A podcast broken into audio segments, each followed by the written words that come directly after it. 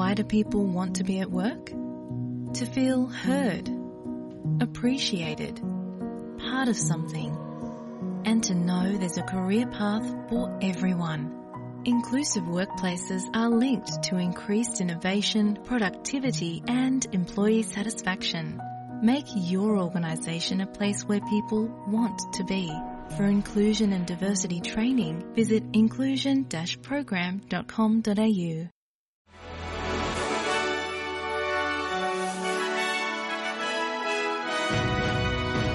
शुक्रवार 20 अक्टूबर के लिए यह है न्यूज़ फ्लैश और मैं हूँ अनीता बरार। एक फिलिस्तीनी ऑस्ट्रेलियाई व्यक्ति ने गाजा में फंसी अपनी पत्नी को वापस लाने के फेडरल सरकार के प्रयासों की आलोचना की है।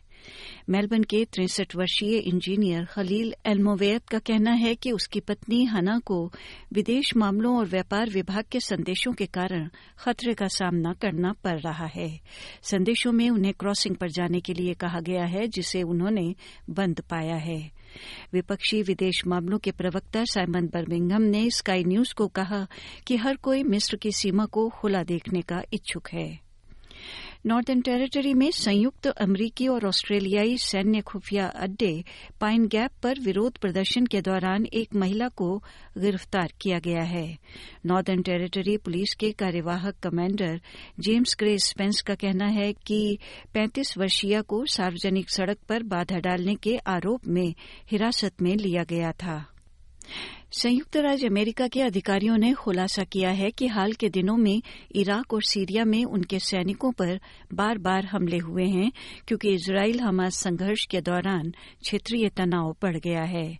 राष्ट्रपति जो बाइडेन ने पिछले दो हफ्तों में मध्य पूर्व में दो विमान वाहक, अन्य युद्धपोत और लगभग दो हज़ार नौसैनिक बल भेजे हैं।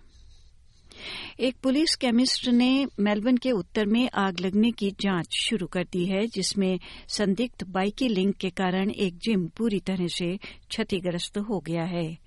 जिम के इंस्टाग्राम पेज पर एक पोस्ट में कहा गया है कि आग रिसेप्शन पर बिजली की खराबी के कारण लगी थी। न्यू साउथ वेल्स के मध्य उत्तरी तट पर बुशफायर्स में कम से कम सात घर नष्ट हो गए हैं। लेकिन रूरल फायर सर्विस का कहना है कि कैम्सी के पश्चिम में छब्बीस हज़ार हेक्टेयर से अधिक क्षेत्र में आग लगने के बाद अब आग पर काबू पा लिया गया है।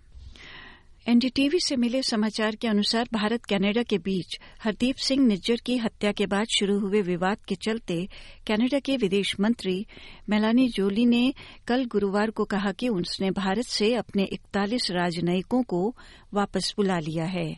उन्होंने कहा कि कनाडा अंतर्राष्ट्रीय कानून का पालन करना जारी रखेगा, जो सभी देशों पर लागू होता है और भारत के साथ संबंध बरकरार रखेगा।